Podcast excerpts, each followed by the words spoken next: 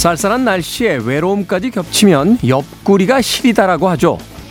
갑작스런 충격에 가슴이 서늘해지고 이별 앞에 연인은 사랑이 식었다고 말합니다. 이렇던 감정은요, 마치 온도계와 같은데요. 몇 해 전 한 학술지에 소개된 우울증 치료법이 꽤 흥미롭습니다. 우울증 환자의 신부 체온을 정상보다 1.5도 높게 만들자 항우울제를 복용한 것처럼 호전이 되었던 거죠. 더 움직이고 더 많은 햇볕을 쬐고 나를 뜨겁게 달구는 것들에 몸을 던져보는 것. 추운 계절, 마음을 넘어 삶의 온도를 높이는데 도움이 될 수 있습니다. 김태훈의 시대음감 시작합니다.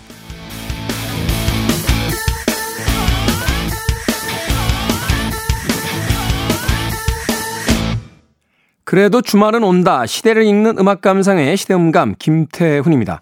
세계적인 의학 저널 란셋에 실린 연구인데요. 우울증 환자에게 뜨거운 열기가 나오는 통 속에 들어가게 하자 항우울제를 먹은 것보다 더 나은 효과를 거뒀다라는 이야기가 있다고 합니다. 이 실험의 결과를 아, 가지고 이야기할 때 신체의 컨디션이 마음의 상태를 지배할 수 있는 것도 아닌가 하는 생각을 해보게 되는 거죠. 이 겨울 혹독한 추위 속에서 마음이 굉장히 아프신 분들, 힘드신 분들 굉장히 많을 것 같은데요. 두툼하게 옷차림들 하시고 따뜻한 커피 한 잔과 함께 몸의 온도를 올리면 긴 겨울도 지나 보내고 어느덧 봄을 맞이할 수 있지 않을까 하는 생각 다시 한번 해보게 됩니다. 자, 김태훈의 시대음감, 시대 이슈들 새로운 시선과 음악으로 풀어봅니다. 토요일과 일요일, 1라디오에서 낮 2시 5분, 밤 10시 5분 하루에 두 번 방송이 되고요. 한민족 방송에서는 낮 1시 10분 방송이 됩니다. 팟캐스트로는 언제 어디서든 함께 하실 수 있습니다. 자, 음악 듣습니다. Power Station, Some Like It Hot.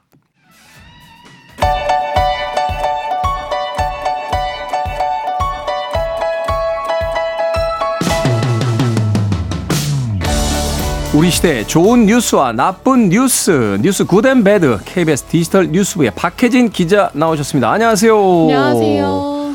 자, 오늘 어떤 뉴스를 먼저 만나볼까요? 오늘도 역시 이제 고민을 하다가 그래도 bad 뉴스 전하고 good 뉴스를 전하는 게 저는 항상 좋은 그런 흐름인 것 같아서 bad 네. 뉴스를 먼저 전해드릴게요. 나쁜 뉴스부터.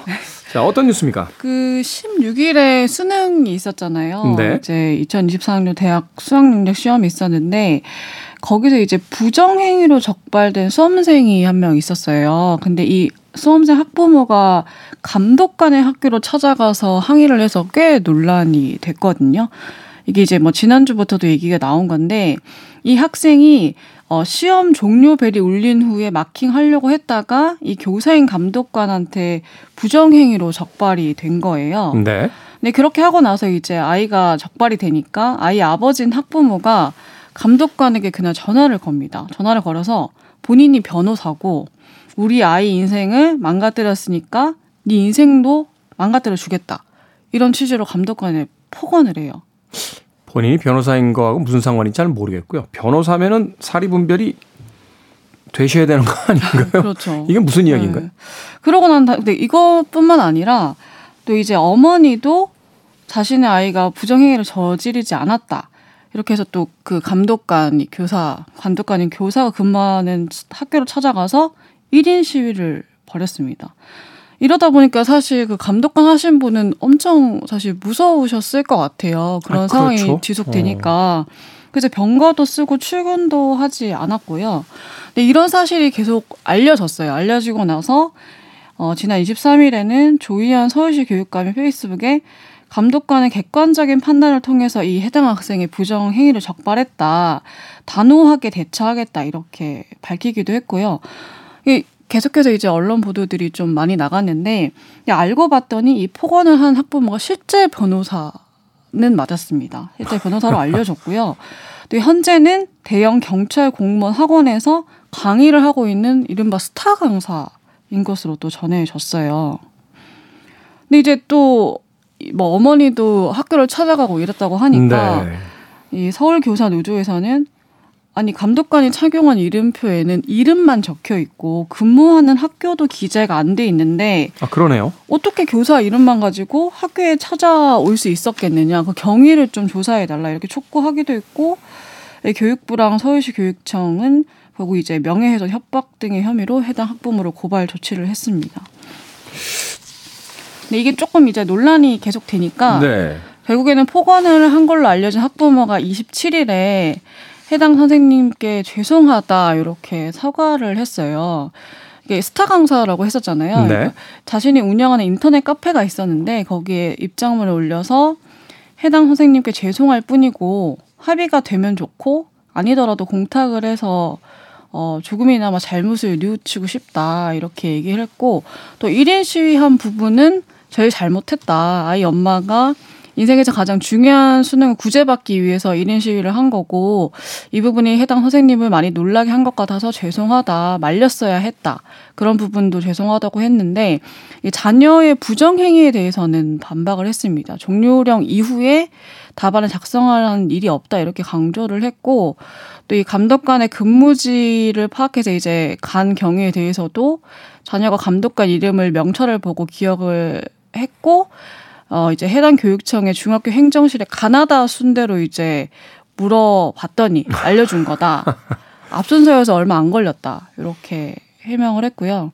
또 변호사 신분 노출에 대해서는 뭐 고의와 과실을 구분해서 설명하기 위해서 이 단어를 꺼낸 거지 변호사 지위를 이용하려고 한 건 아니다. 뭐 그리고 부정 행위만은 바로 잡아달라 이렇게 덧붙였습니다.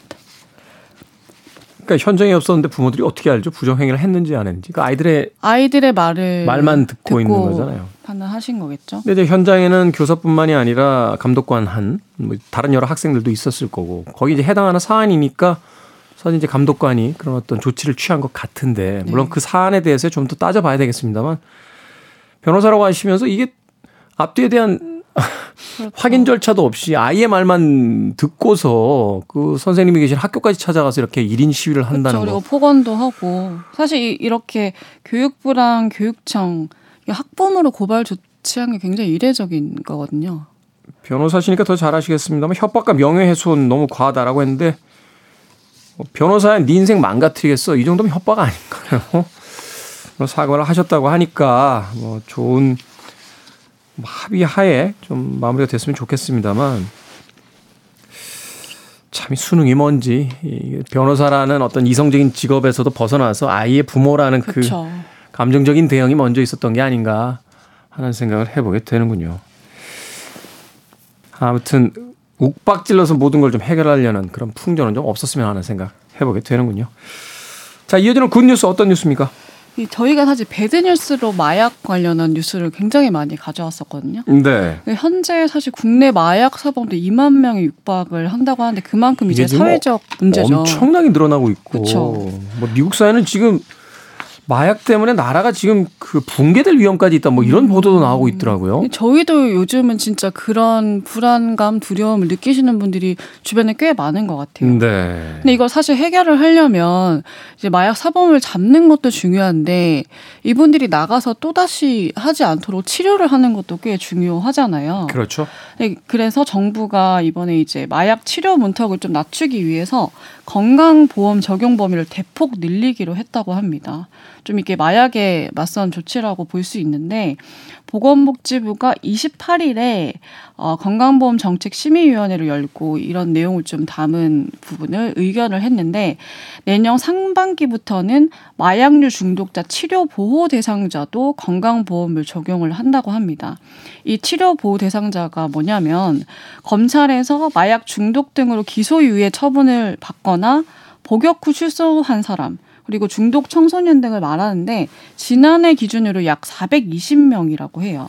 음. 음, 지금은 그러면 어떠냐? 지금은 법원에서 치료 명령, 치료 감호를 판결받은 중독자 치료 등에만 건강보험이 적용되고 있어서 한 2천여 명 정도만 건강보험이 적용이 된다고 해요. 네. 근데 이런 부분을 좀 범위를 많이 확대를 한 거고, 이게 사실 2014년에 자살 시도자 치료비가 건강보험이 적용이 된 거거든요. 네. 이제 마약 이슈도 워낙 이제 사회적 문제가 되다 보니까 이것도 이제 치료해야 할 질병이다. 이런 인식이 확산되고 있다고 보시면 될 것 같아요. 음. 이게 이제 이런 제도가 자꾸 생긴다는 건 그만큼 이 문제가 심각해졌다는 거죠, 지금. 네. 음. 치료 비용의 70%는 건보 공단이 내는 거고 네. 30%는 환자가 부담을 하는 건데 이 환자 부담 비용 30%도 정부가 좀 추가로 지원하는 방안을 검토하고 있다고 합니다. 하긴 마약 중독이 돼 있는 상황인데 뭐이 치료비를 부담할 만한 그런 경제적인 어떤 또 여유도 없을 테니까요. 네. 네. 그런 경우가 많죠. 그러니까 지금까지 좀 치료를 제대로 이제 치료비를 제때 이제 치료 보호 기관이나 이런데 지급을 하지 못하는 경우도 있었는데 그런 부분들이 좀 이제 안정적으로 지급될 수 있고 의료진에 대한 보상도 강화할 수 있지 않을까 이렇게 이제 정부는 보고 있고요. 네. 근데 뭐 걱정도 있습니다, 사실. 이 마약 치료에 대한 접근성이 높아지는 거잖아요. 그렇죠. 그러다 보니까 환자가 늘어나게 될 텐데 이 늘어난 만큼 의료진을 확보하는 건 또 과제로 남아 있어요. 마약 중독 치료에 대한 어떤 전문 인력이 지금 사실은 그렇게 많이 확보돼 있지 않은 그렇죠. 거죠. 저희가 지금 이제 이 마약 중독 치료 보호를 위해서 치료 보호기관 25곳을 지정하고 운영을 하고 있는데 아 사실 지금 이제 막 마약에 관련한 얘기들이 많이 나오고 있잖아요. 근데 이런 병원만 지정하고 만들어 놓으면 결과적으로 도움을 줄 수 있나? 이런 이제 좀 의문도 계속해서 나오고 있는 상황이고 음, 네. 그렇기 때문에 좀 앞으로도 이런 중독 치료의 접근성을 높이려고 어떤 좀 권역별로 거점 치료 지원 체계를 구축해야 하는 거 아니냐. 복지부도 좀 관련 부분에 대해서 예산을 확충할 계획이라고 합니다. 일단 마약 치료에 대해서 뭐 적극적으로 이제 나서겠다라고 하니까 좋은 뉴스 이건 분명합니다만 왜 갑자기 이렇게 마약 중독자들이 늘어나고 있는지 물론 이제 접근성이 되게 용이해졌기 때문이다라고 분석을 합니다만 젊은 층에서 이제 마약 중독 사례가 굉장히 많아지고 있다는 음, 거죠. 맞아요. 이게 무엇을 이야기하는지에 대해 좀 심각하게 고민해 볼 단계가 온 게 아닌가 하는 생각이 들더군요. 어, 미국의 뭐 샌프란시스코나 이 몇몇 디트로이트 같은 도시들 보니까 거리에 중독자들이 거의 뭐 좀비 영화 어, 속의 어, 좀비들처럼 이렇게 걸어 다니는 네, 무섭더라고요, 사실. 다녀오신 분들이 밤에는 나가질 못한다는 이야기까지 하는데 이게 남의 나라 이야기가 아니라는 거죠. 우리도 사실은 더 확산되기 전에 뭔가 좀 어, 적절한 조치가 이루어져야 되는 게 아닌가 하는 생각 해보게 됩니다. 자, 지금까지 뉴스 굿앤 배드의 박혜진 기자와 이야기 나눠봤습니다. 고맙습니다. 고맙습니다.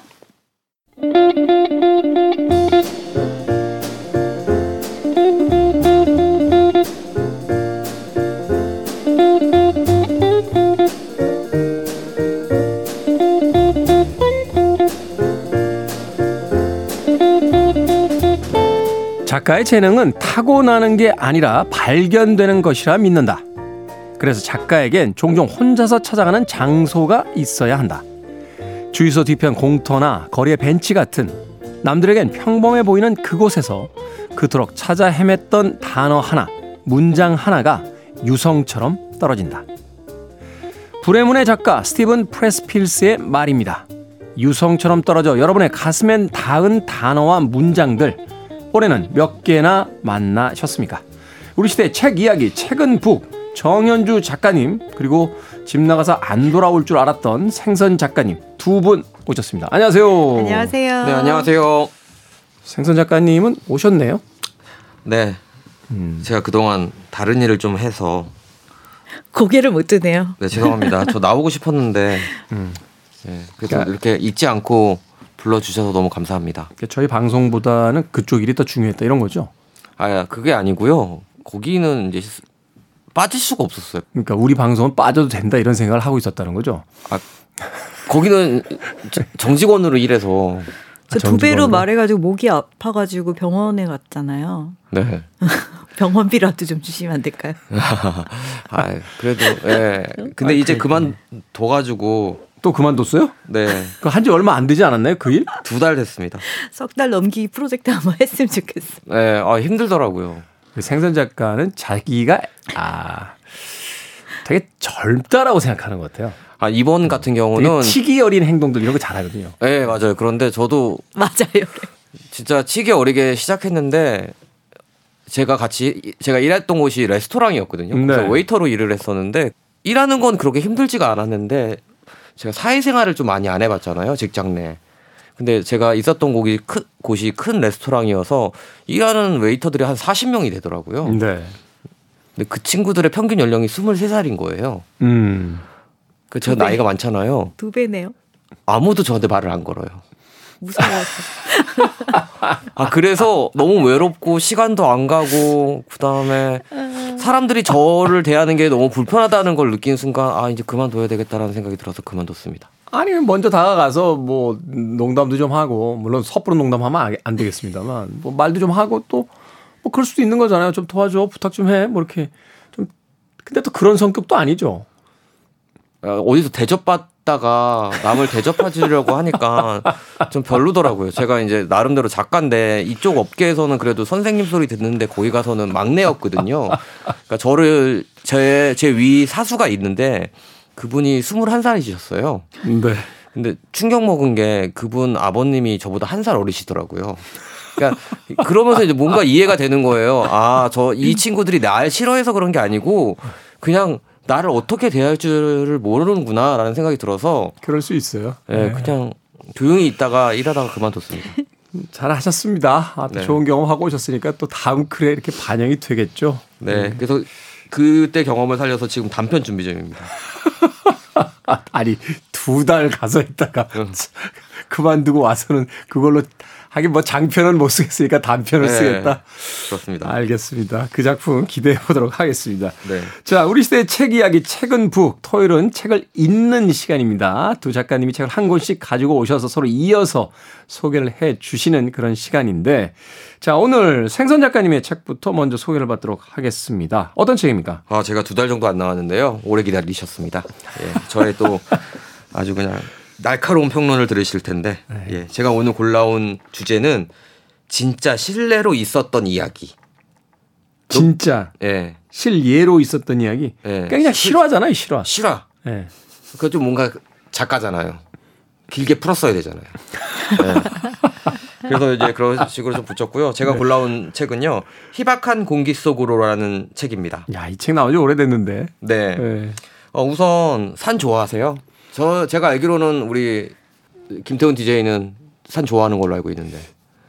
저는 사실 이 책 처음 나왔을 때 읽었어요. 네. 그 그때 어. 그 제가 2000년대 초반에 암벽 등반을 한참 하던 시기라 아, 그 시기에 이제 소위 이제 그 등산에 관련된 음. 여러 그 고전들이 있는데 그 중에 하나가 오늘 소개해 주실 바로 이 희박한 공기 속으로 존 크라카워의 책이었기 때문에 네. 예, 이책 읽었던 기억이 납니다. 라인홀트 메스너의 뭐그 난가 파르다 파르밧에 대한 이야기라든지 뭐 이런 책들 굉장히 그 등산하시는 분들에게 클래식이거든요. 어. 그러니까 저 같은 경우는 사실 등산 별로 관심 없거든요. 네. 산에 올라가는 거 정말 싫어하는데 제가 이 책을 읽게 된 계기가 존 크라카워의 다른 작품 때문에 그랬어요. 음. 이분이 어 Into the Wild라는 전 영화로 먼 처음에 바, 보, 봤던 음. 영, 영화가 있거든요. 네. 그 영화를 이제 원래 실제로 있었던 이야기를 토대로 이분이 이분이 기자인데 크라카워가 이제 기자인데 이분이 이제 그거를 좀 각색해가지고 영화로 만든 게 야생의 부름 Into the Wild라는 영화거든요. 네. 숀 펜이 감독했고 했던 영화인데 이 영화가 굉장히 인상적인 영화였어요. 그래서 이 사람을 기억하고 있다가 자료를 찾다가 원래 이 사람이 야생 Into the Wild를 쓰기 전에 이 희박한 공기 속으로라는 책을 냈다는 걸 알게 되고선 바로 사서 읽어봤거든요. 네. 엄청나더라고요. 음. 이 책은 이제 뭐 에베레스트 산에 대한 내용이고요. 문제점 맨 처음에 이 책의 시작은 어떤 잡지에 기고할 기사를 쓰기 위해서 취재차 갔던 여행이 이제 아주 운이 좋지 않게 사고로 이어지면서 이제 사고가 났거든요. 그래서 그것들에 대한 이야기를 섞어서 이제 이렇게 길게 책으로 냈거든요. 영화로도 만들어졌어요. 우리나라에는 영화로도 제가 어저께 보고 왔는데 재밌더라고요. 네. 1996년에 있었던 얘기인데 네. 요즘 에베레스트 간혹 가다가 이제 신문이나 이런 인터넷에 사진이 올라와요. 어떤 높은 산에 사람들이 줄지어 서 있어요. 끝도 없이. 근데 에베레스트죠. 그 에베레스트. 그러니까 예전에는 진짜 사, 실 에베레스트 산을 올라간 지 일, 인간이 올라간 지 그렇게 오래되지가 않았대요. 100년도 안 됐대요. 100년이 뭐예요? 그 최초로 올라간 사람이 힐러리 경이잖아요. 네. 뉴질랜드인이었다 이제 영국인으로 받아들여진. 네. 그러니까 1920년에 이제 처음으로 도전이 시작되다가 1953년에서야 처음으로 이제 산을 올랐다고 하더라고요. 에베레스트 산을. 네. 힐러리 경이. 그 영국 원정대에 아마 같이 참여를 했다. 그 당시 이제 뉴질랜드가 영국령이었으니까. 네. 아, 근데 이제 영국 등반대가 못 올라가고 힐러리 경하고 그 텐징 노르게이라고 하는 그 유명한 셀파가 같이 올라가죠. 어. 그 제가 할 이야기를 다 하시면 어떡해요. 아, 죄송해요. 네. 네, 여기서 참고로 또 우리가 셀파라고 하면 짐꾼이라는 걸로 많이 알고 계세요. 등산할 때 짐 나르는 분들. 그렇게 이제 일반인들 많이 알죠. 사실은 이제 네팔의 이제 소수민족이거든요. 소수민족이고 이제 산악 안내인들이죠. 네, 그러니까 한 2만 명 계시대요. 2만 2만 분. 네. 그 등산하는 사람들끼리 그런 이야기 해요. 세계의 그 최초로 그 산에다 올라간 사람들. 네. 다 세르파들이에요. 그렇죠. 그래서 이제 그 두 명이 올라간 이후로 계속 좀 올라갔었는데 우리나라는 1990 77년도에 여덟 번째로 등정에 성공했대요. 그래서 저는 아, 이 에베레스트 산이 쉽, 쉬운 산이 아닌가 보다라고 생각했는데 쉽지 않죠. 고상돈 씨가 아마 그때 올라갔던 걸로 기억하는데. 네. 네. 잘 모르겠네요. 근데 그러니까 리스트를 쭉 뽑아내요 등반의 역사를. 네, 어, 그 이름은 제가 외국 주, 외국 자료를 해서 우리나라는 그냥 여덟 번째로만 나왔는데, 근데 1990년대 들어오면서 이제 상업 등반이라는 개념이 생겼어요. 맞아요. 네. 네. 그래서 제가 상업 등반이 뭔지를 모르고 있다가 찾아봤거든요. 근데 저도 사실은 이 네팔을 한 세 번 정도 갔다 왔거든요. 저는 근데 산이 좋아서 갔던 게 아니고 어떤 도시를 좋아해서 가게 됐는데 특히 제가 네팔에 갔을 때 사람들이 많이 가는 곳 중 하나가 ABC라고 해서 안나푸르나 베이스 캠프라고 하잖아요. 거기 이제 베이스 캠프까지 한 한 2주에 걸쳐서 이렇게 왜 트레킹이라고 하잖아요. 네. 어, 일반인들 데리고 이렇게 그 올라가는 거. 네, 저도 그 이제 그거를 했는데 저는 걸어서 올라가지 않고 헬리콥터를 타고 올라갔다 왔거든요. 고산병 올 텐데 그렇게 올라가면. 그래서 거기서 3시간 있다 와요.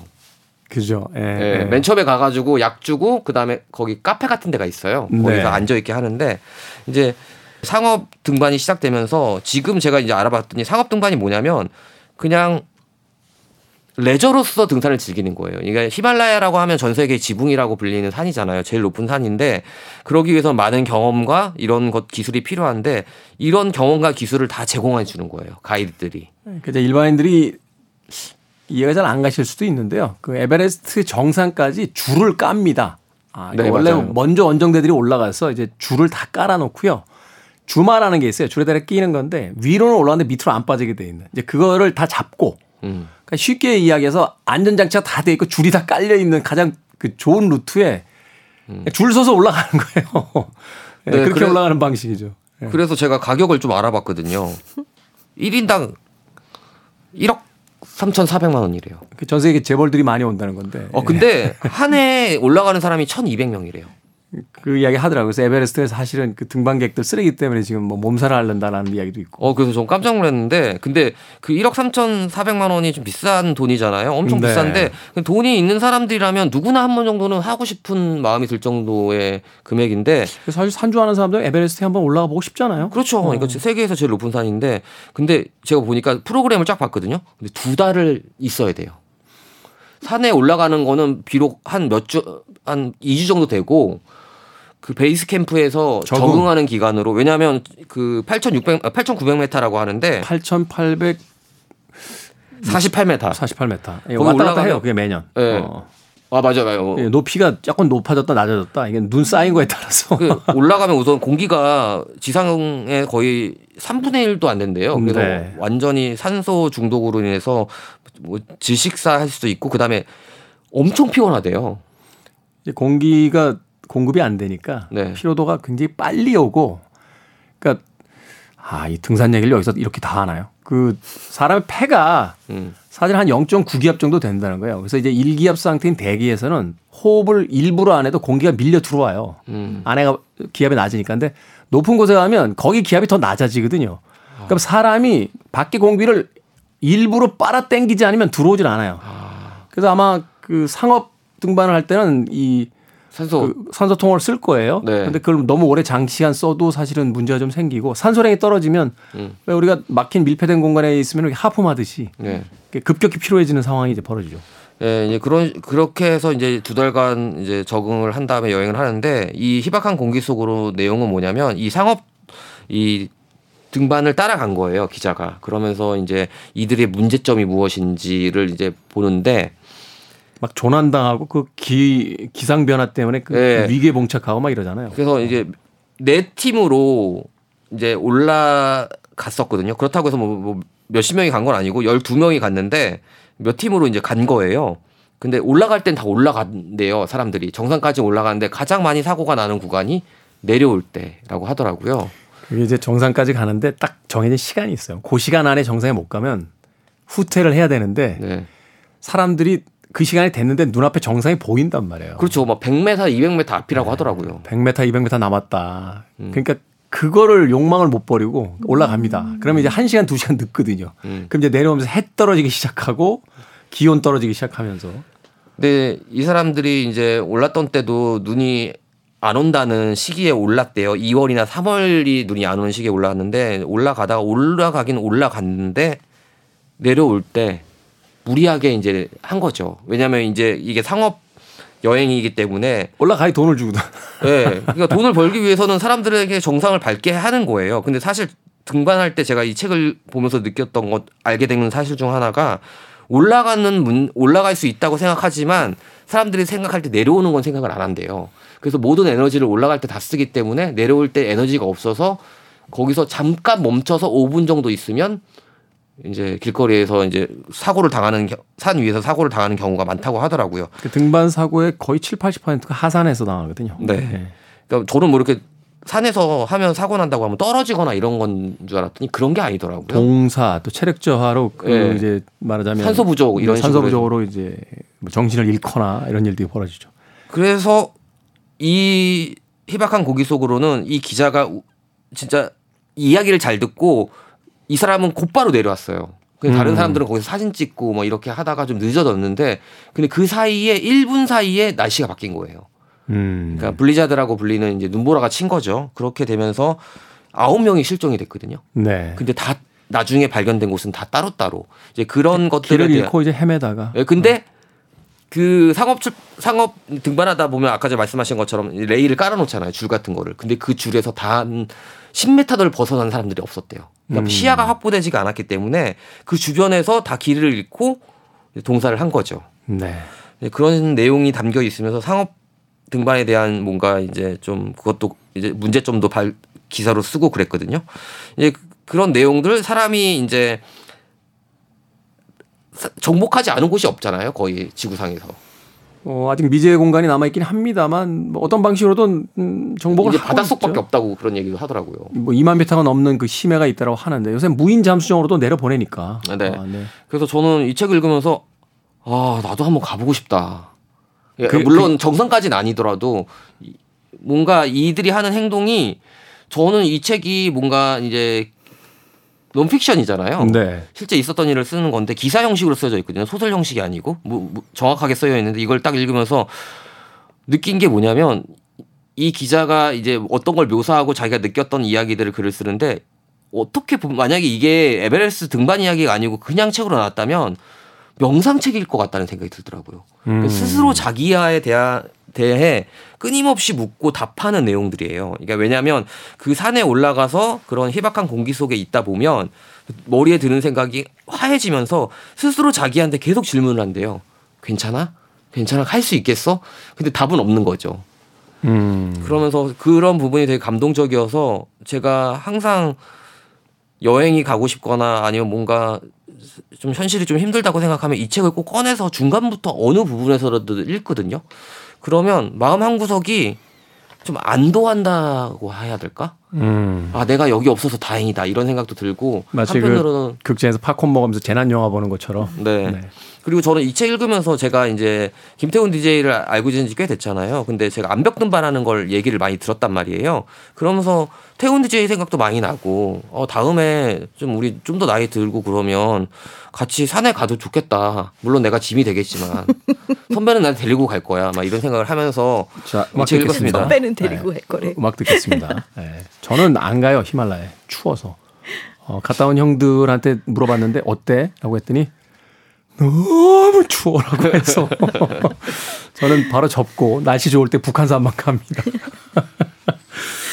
자, 희박한 공기 속으로 어, 이 산악 아, 서적에 있어서는 고전인 작품이고요. 인간이 그 절대절명의 어떤 위기에 처하는 상황들, 그 자연 앞에서 얼마나 아, 보잘것없는 존재, 그것을 통해서 또 어떤 겸손과 아, 이런 것들을 이제 가르쳐 주는 그런 책으로서 굉장히 많이 알려져 있는 책인데 오늘 생선 작가의 아, 소개로서 음, 책을 만나봤습니다. 존 크라카워의 희박한 공기 속으로.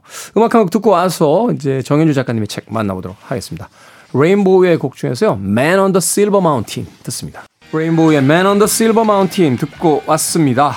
자, 우리 시대의 책 이야기, 책은 부. 이번에는 정현주 작가님의 책을 이어서 소개받아보는 시간입니다. 자, 생선 작가의 책에 이어서 어떤 책 소개해 주시겠습니까? 네, 주제가 진짜 실제로 있었던 이야기로 와가지고, 뭐랄까, 그래서 제가 때마침 이 책을 읽고 있었어요. 네. 저희 네, 월급쟁이 EPD의 사생활이라고. 어, 제가 방송국 책은 안 읽거든요, 사실. 네. 어, 지겨워서 안 읽는데. 25년 다녔는데 또뭘 그러니까. 알게 있어 이랬는데 북토크를 해보지 않겠냐고 연락이 와가지고 제가 KBS 라디오 PD들의 모든 북토크를 거절했습니다만 SBS 그것이 알고 싶다는 거절할 수가 없더라고요. 네. 그것이 알고 싶다 PD고 유퀴즈 온더 블럭에 한번 출연을 해서 자기의 이야기를 잠깐 했더라고요. 근데 그 분이 이제 사생활 이야기를 적었다 그래서 무슨 PD 사생활 관심 없는데 이러면서 펼쳤는데 멈출 수가 없는 거예요. 음. 그것이 알고 싶다의 뒷면에 있는 이야기들을 이제 적은 책이고 PD 우리가 PD 방송 일을 하면서 많이 잊고 있는 부분들이 있잖아요. 일종의 나는 왜 마이크 앞에 앉아 있는가? 나는 왜 카메라 뒤에 있는가? 나는 왜 글을 쓰는가? 이런 질문들을 할 때 맨날 잊어먹는 게 있는 것 같아요. 시청률, 청취율에 급급하다 보니까 우리가 정말로 해야 될 것들을 잊는 경우가 많은데 심지어는 이제 내가 누군지도 잊어버리게 돼요. 여긴 누구? 여긴 여긴 어디? 나는 누구? 이렇게 그러니까요. 되죠. 했던 말 또 하게 되고 막 그런 시간들이 있는데 저도 이제 방송도 그렇지만 밖에 일하시는 많은 분들이 그런 생각들을 할 것 같아요. 그냥 일을 하기 위해 일을 하는. 근데 이 PD가 쓴 책의 맨 앞부분에 이제 서문처럼 나와 있었는데 자기가 어떻게 PD가 됐는지 음. 사생활은 되게 조금밖에 안 나와요. 사생활이 없다. 결론은 PD는 사생활이 없다로 끝나는 책인데. 요즘처럼 워라벨을 부르짖는 MZ 세대들에게는 약간 낯설게 느껴지기도 하겠는데. 그것이 알고 싶다 해야 되는데 어떻게 사생활이 있겠어요. 사실 사실 그렇죠. 지금이야 이제 환경이 많이 또 달라졌습니다만 저도 이제 방송한 지 20년 넘었는데 처음 방송 시작했을 때 보면은 뭐 전화 오면 나가야죠. 그렇죠. 뭐 이렇게 뭐 오늘 생방해야 될 것 같은데 이러면 나가야 돼요. 그냥 그죠, 그죠. 집에서 누워 있더라도 네. 예. 사건 사고가 많은지 그러니까. 다 녹음해 놨는데 비행기 떨어진 거 저도 막 그랬어요. 음. 근데 이제 이분이 그것이 알고 싶다를 하면 하게 되기까지는 뭐 그냥 되게 웃겨요. 그냥 어쩌다 보니 서울대 갔어. 어쩌다 보니 여자친구가 너 백수로 놀 거야. 그래가지고 시험 봤더니 SBS 됐어. 뭐 이런 얘기로 약간 시작을 짜증나기. 시작하네요. 네, 그래서 앞에 이거 없었으면 좋겠어요. 앞에가 뭐 뭐야. 그래서 막 여행 갔더니 또 뭐 거기서 잘 되고 뭐 다 잘 돼요. 되게 운이 엄청 좋은 사람이야 보니까. 근데 이 책의 가장 큰 특징은 그 모든 경우에도 유머를 잃지 않아요. 음. 너무 웃겨가지고 제가 막 키득키득거리면서 웃었는데 그럼에도 불구하고 이제 맨 앞에는 난 학교 폭력의 생존자입니다로 시작하는 거예요. 네. 그 뭐야 뭐 어떻게 뭐 뭐만 하면 다 잘 되는 사람이 무슨 얘기에 봤더니 이제 본인보다도 본 이제 당 같이 당했던 친구 이야기가 있었고 그리고 같이 가다가 그냥 친구가 중학생 형들한테 맞은 거예요. 그런 얘기로 시작을 해요. 저희 어린 시절만 해도 이렇게 등굣길에 그 용돈 뺏어가는 형들 많았어요. 네, 그래서 이제 맞았는데 얘가 되게 억울한데 뭐 이런 학교에서 뭐 알아주지 않고 화가 나서 학교를 안 가. 음. 안 가서 얘도 같이 집에 있었어요. 집에 안 가고 있는데 갑자기 선생님이 케이크를 사들고 와가지고 얘야 학교에 오렴 막 이래가지고 어, 학교가 나를 반겨주는구나 이러고 갔는데 알고 보니까 그게 아니라 학교에서 도둑으로 몰렸던 어떤 학생이 옛날에는 그랬잖아요. 뭐 없어지면은 음, 이름 음. 적어내고 눈 그렇게 손 들으라고 그러고. 네, 그래서 오해받은 아이가 너무 억울한 나머지 약을 먹 고 어. 문제가 이제 됐던 거예요. 그래서 죽었어요, 이제 그 친구가. 그런 거를 어렸을 때 목격을 하게 된 거죠. 그런 얘기들을 막 하면서 어떤 사명감을 갖게 된 어떤 문제의식을 갖게 된 어떤 이유 같은 게 그 저 밑에는 있었나 봐요. 그렇게 승승장구. 음. 그냥 얼결에 그냥 다 잘 됐던 사람이지만 그런 일을 이 일을 그것이 알고 싶다도 사실 방송국은 자기가 맞는 거 아니잖아요 프로그램은. 그렇죠. 아, 처음에 갔더니 이제 영수증 붙이는 거부터 조연 출 때 영수증 어떻게 똑바로 붙일 수 있는가 이런 거를 고민하던 네, 시절 정비 처리하는 거. 네, 네, 그러다가 제일 중요한 일이에요. 네, 탐사 보도 프로그램을 하게 되면서 아 이것이 어떤 의미를 갖는가를 알게 되기 시작하는 거예요. 그래서 여기 이런 구절이 나와요. 남의 불행을 알아가다 보면 은연중에 그들의 감정과 아픔이 나에게 스며든다. 근데 나는 그걸 가지고 밥벌이를 하는 사람 아니냐. 그죠? 얼마 전에 제가 어른 김장하라는 영화를 봤는데 거기서 김장원 선생님이 그런 얘기 해요. 나는 앞 그분이 한의원을 해서 돈을 벌어가지고 이웃을 굉장히 많이 도우셨거든요. 네. 사진도 항상 구석에서 찍으시더라고요. 네, 되게 싫어하더라고요. 나오는 걸. 근데 그분이 그 얘기예요. 내가 남 아픈 거 고쳐주고 번 돈으로 호의호식 할 수 없다. 그런 얘기 하시는데 이분도 남의 불행 먹고 사는 직업인데 어 사명감이란 방패가 없이는 이걸 할 수가 없었다. 너무 많은 전화가 온대요. 하루에 50통에서 100통 정도의 제보 전화가 오는데 그 중에 누군가 한 명은 자기가 구할 수 있다는 거죠. 음. 그래서 내가 누군가 인생을 드라마틱하게 바꿀 그런 기적 같은 능력은 없다. 그저 내 앞에 있는 이 사람 하나만 살리고 보자. 일단 살아갈 수 있게 도와주자라는 다짐이 있으면 참 일이 너무 험하더라고요. 이거 읽어보니까. 그럼에도 불구하고 일을 계속할 수 있었다라는 얘기로 시작을 하는데 처음에 이제 초보 PD로서 자충우돌 하던 얘기를 넘어가면 2부부터 끝까지는 이제 범죄 수사 거의 그 수준의 이야기인데 제목이 이거예요. 조직 아, 조폭 인터뷰의 핵심은 칼자국. 그래서 이분이 사실 자기 정말 이 사람 만나기 너무 싫은 거예요. 근데 인터뷰를 해야 되는 거죠. 일이니까. 직업이니까. 그러면 항상 생, 그때마다 띵동 문자가 와요. 무슨 문자냐면 대출 대출 이자 이번 달 며칠까지 내셔야 합니다. 꼭 오는 거예요. 이 사람은 항상 직업인으로서 이제 또 네. 가야 되는 상황. 챕터마다 대출 이자 얘기가 나와요.